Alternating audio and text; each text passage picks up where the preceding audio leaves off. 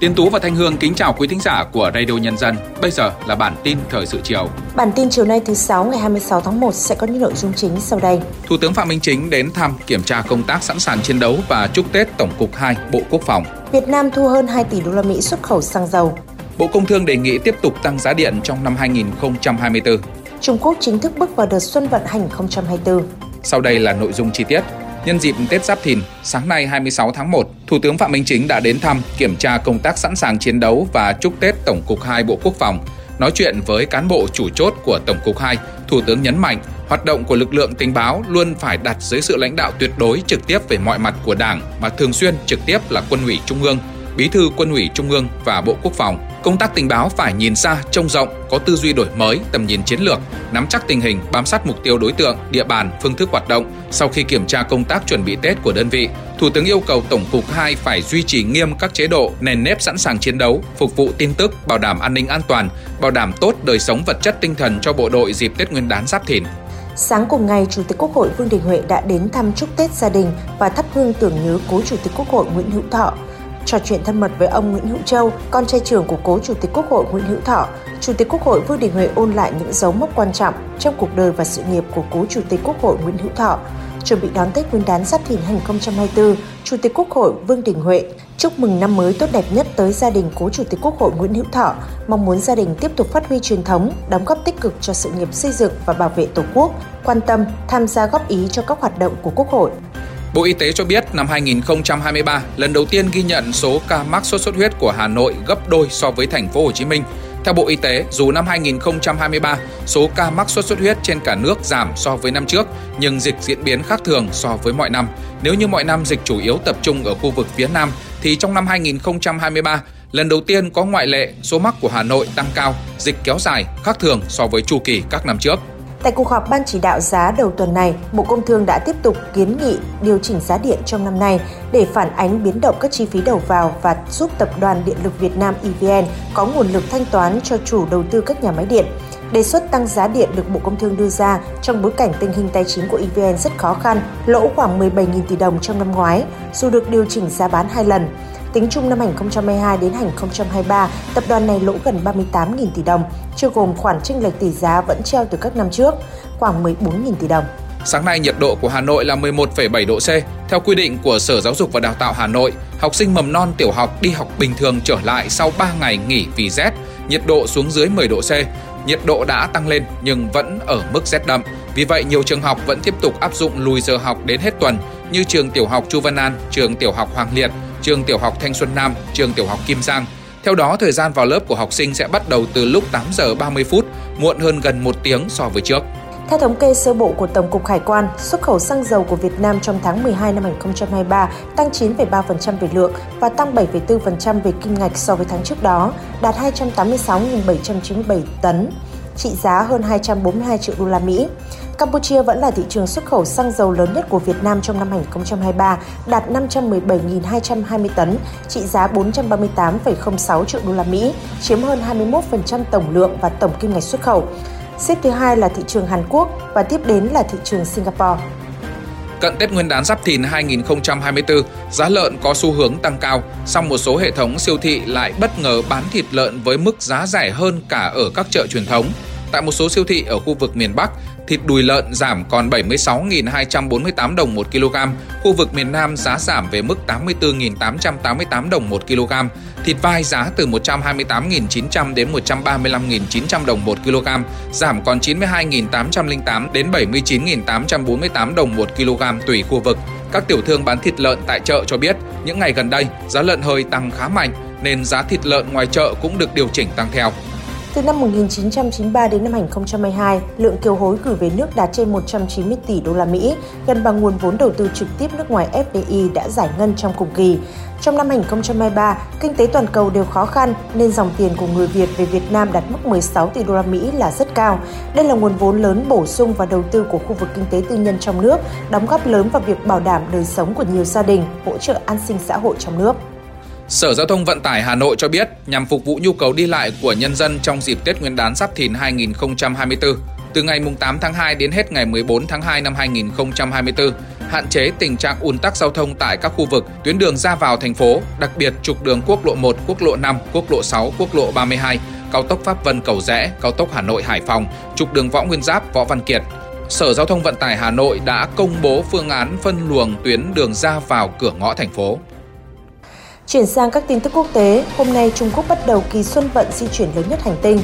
Trong vòng 40 ngày, đất nước tỷ dân huy động mạnh lượng tàu xe để phục vụ cho việc đi lại nhân dịp xuân vận.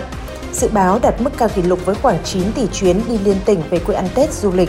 Cục Hàng không dân dụng Trung Quốc dự kiến sẽ xử lý kỷ lục 80 triệu chuyến hành khách từ ngày 26 tháng 1 đến ngày 5 tháng 3, tăng gần 45% so với cùng kỳ năm 2023. Sân bay quốc tế thủ đô Bắc Kinh dự kiến xử lý 7,2 triệu lượt chuyến đi, tăng 60% so với cùng kỳ. Colombia vừa tuyên bố tình trạng thảm họa do cháy rừng. Động thái này nhằm giải phóng kinh phí để tăng cường công tác chữa cháy rừng trong bối cảnh nhiệt độ tăng cao tại quốc gia Nam Mỹ này. Theo báo cáo từ Bộ Môi trường và Cơ quan Thảm họa Colombia, các lực lượng cứu hỏa đã dập tắt khoảng 204 đám cháy kể từ đầu năm cho đến nay, tương đương với khoảng 8 vụ mỗi ngày. Tuy nhiên hiện vẫn còn 25 đám cháy vẫn tiếp tục bùng phát. Các nghiên cứu mới nhất cho thấy biến đổi khí hậu được cho là nguyên nhân gây ra đợt hạn hán kỷ lục xảy ra ở tất cả 9 quốc gia trong khu vực sông Amazon, bao gồm cả Colombia. Tòa Hiến pháp của Pháp đã ra phán quyết về luật nhập cư mới của nước này vào ngày 25 tháng 1, xác định nhiều mục trong đạo luật này là không phù hợp và cần bị bãi bỏ. Tòa Hiến pháp của Pháp cho rằng 35 trong số 80 điều khoản trong dự luật nhập cư mới của đất nước không phù hợp. Đặc biệt, các điều mục gây tranh cãi nhất bao gồm việc hạn chế người di cư đưa gia đình tới Pháp, không cần quốc tịch cho trẻ sinh ra tại Pháp và hạn chế quyền tiếp cận phúc lợi xã hội đã bị tòa bãi bỏ vì lý do thủ tục. Các nhà lập pháp cánh tả và cộng đồng di cư đã hoan nghênh phán quyết của tòa, đồng thời yêu cầu chính phủ tiếp tục cân nhắc lại việc ban hành một dự luật nhập cư khác trong tương lai. Hãng thông tấn Azerbaijan APA dẫn nguồn tin chính phủ cho biết, Baku đang xem xét thủ tục để rời khỏi Hội đồng Châu Âu. Căng thẳng giữa Azerbaijan và Hội đồng Châu Âu khởi nguồn từ việc các nghị sĩ Châu Âu đã từ chối phê chuẩn ủy quyền của phái đoàn Azerbaijan do nước này không tuân thủ nghĩa vụ trước Hội đồng Châu Âu. Sau quyết định này, Azerbaijan sẽ không thể tham dự vào hoạt động của Hội đồng Nghị viện Ủy hội Châu Âu PACE trong vòng ít nhất một năm. Theo hãng thông tấn Kyodo, lần đầu tiên số lượng lao động nước ngoài ở Nhật Bản đã vượt 2 triệu người, trong bối cảnh nền kinh tế hàng đầu châu Á khan hiếm lao động vì dân số ngày càng già hóa. Số lượng lao động nước ngoài ở Nhật liên tục tăng lên cao mức mới kể từ năm 2013, nhưng năm 2022 chỉ tăng khiêm tốn 5,5%. Tốc độ gia tăng mạnh hơn trong năm 2023, khôi phục chương trình thực tập sinh kỹ thuật sau khi dỡ bỏ các biện pháp hạn chế để phòng dịch COVID-19. Tổng thống Thổ Nhĩ Kỳ hôm qua đã chính thức phê chuẩn luật chấp thuận tư cách thành viên Tổ chức Hiệp ước Bắc Đại Tây Dương NATO của Thụy Điển. Như vậy, quá trình Thổ Nhĩ Kỳ chấp nhận tư cách thành viên của Thụy Điển trong NATO đã chính thức hoàn tất. Quan hệ giữa Thổ Nhĩ Kỳ và Thụy Điển từng có một thời gian xuống thấp do các vụ biểu tình đốt kinh Koran tại Thụy Điển. Đồng thời, Thổ Nhĩ Kỳ cáo buộc Thụy Điển bao che cho các thành viên của Đảng Công nhân Người Quốc, nhóm mà Ankara coi là khủng bố và cáo buộc đứng sau cuộc đảo chính thất bại năm 2016. Sau Thổ Nhĩ Kỳ, Thụy Điển sẽ cần tiếp tục đàm phán với Hungary về việc gia nhập NATO. Giữa bộn bề công việc, giữa những áp lực của cuộc sống, đôi khi chúng ta bỏ lỡ những dòng thông tin hữu ích trong ngày. Hãy để Radio Nhân Dân giúp bạn tiếp cận với những thông tin để mỗi phút chúng ta không bỏ qua bất cứ một thông tin quý giá nào. Bật Radio Nhân Dân vào mỗi buổi sáng và chiều trên các nền tảng số hiện đại nhất để cập nhật những tin tức chính xác và hữu ích. Radio Nhân Dân đồng hành cùng bạn dù bạn ở đâu. Cùng với hoạt động đón xuân thì Tết chính là dịp để các em học sinh có thêm bài học thực tế về sẻ chia với những số phận thiếu may mắn. Cũng bởi vậy không khó để thấy tại nhiều trường học, hoạt động Tết cho học sinh được gắn liền với hoạt động thiện nguyện để lan tỏa tinh thần sẻ chia, lòng nhân ái, mang Tết đến với những hoàn cảnh còn khó khăn.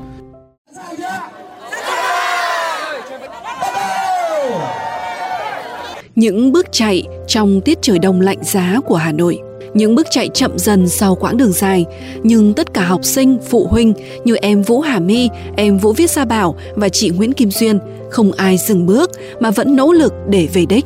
Bởi với mỗi km thì mỗi cá nhân đóng góp 20.000 đồng cho Tết sẻ chia và hơn 400 triệu đồng để mang tới những hoàn cảnh khó khăn chính là kết quả của sự nỗ lực đó. Con có mệt không? Con có nhưng mà con thấy rất là vui. Con cũng thấy mệt nhưng mà vui quỹ quyên góp được cho các cái trẻ em nghèo, và cái Tết của chúng ta là cái Tết sẻ chia 2024 sẽ trở nên là có ý nghĩa hơn và các con sẽ cảm thấy là có trách nhiệm với cả cuộc sống hơn. Theo cô giáo Văn Liên Na, Phó Hiệu trưởng Trường Trung học Cơ sở Trung học Phổ thông Lương Thế Vinh, Hà Nội, chương trình Tết sẻ chia không chỉ giúp học sinh được giải tỏa áp lực học tập, góp sức sẻ chia với những hoàn cảnh khó khăn, mà còn giúp kết nối nhà trường và gia đình cùng giáo dục đạo đức lối sống cho học sinh bằng những hoạt động thiết thực. Các bố mẹ cũng tham gia vào để hiểu hơn về con mình, hiểu về cái môi trường học tập, hiểu về nhà trường. Chúng tôi mong muốn là bên cạnh cái lòng nhân ái và sẻ chia thì cũng cái sự gắn kết gia đình cũng được củng cố.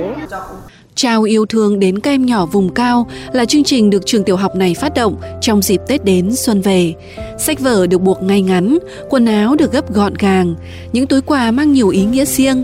Hoạt động đem lại nhiều cảm xúc cho mỗi học sinh, như em Vũ An Nhiên. Ủng hộ các bạn nhỏ ở Hà Giang rất là ý nghĩa, để cho các bạn có quần áo mới, sạch, đẹp để mặc và sách truyện mới để đọc. Thì số lượng những bao tải quần áo đã lên đến hàng trăm bao tải quần áo, rồi những cái thùng, hàng trăm thùng sách vở, giấy bút cho các con, để cho các con có thể là ngoài mặc ấm thì các con có thêm đồ dùng học tập. Những cái việc làm từ thiện ý nghĩa này gần như là đã thành một cái nếp đối với thầy trò chúng tôi và phụ huynh học sinh của nhà trường. Tết là sum vầy, Tết cũng là để sẻ chia. Thông điệp ý nghĩa được nhiều trường lựa chọn xuyên suốt các hoạt động hướng về Tết Nguyên đán. Đây sẽ là tiền đề giúp học sinh, thế hệ tương lai sau này hiểu và yêu hơn những phong tục, nét đẹp văn hóa truyền thống của dân tộc.